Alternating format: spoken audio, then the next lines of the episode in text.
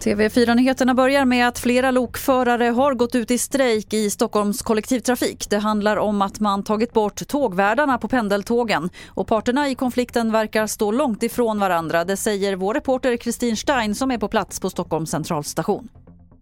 Enligt eh, MTRs VD Joakim Sund så är det här helt fel väg att gå just för att det är en vild strejk som inte har godkänts av facket och han menar också att det här egentligen är en politikerfråga.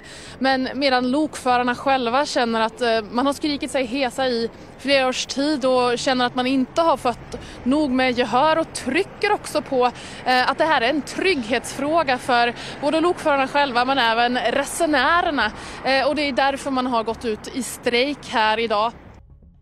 Idag drar den största militärövningen på 34 år igång i Sverige, Aurora 23. 26 000 soldater från 14 länder kommer under en dryg månad att öva på att försvara Sverige från väpnat angrepp. Och idag lämnas vårändringsbudgeten över till riksdagen. Försvaret, kriminalvården och barnfamiljer får mer pengar, det skriver finansminister Elisabeth Svantesson med flera på DN Debatt.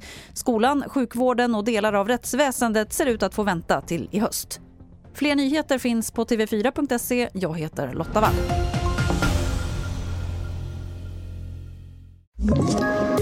Ett poddtips från Podplay. I podden Något Kaiko garanterar östgötarna Brutti och jag, Davva, dig en stor dos skratt. Där följer jag pladask för köttätandet igen. Man är lite som en jävla vampyr. Man har fått lite blodsmak och då måste man ha mer.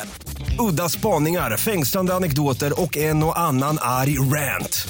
Jag måste ha mitt kaffe på morgonen för annars är jag ingen trevlig människa. Då är du ingen trevlig människa, punkt. Något Kaiko, hör du på Podplay. Därför arkadeinerna.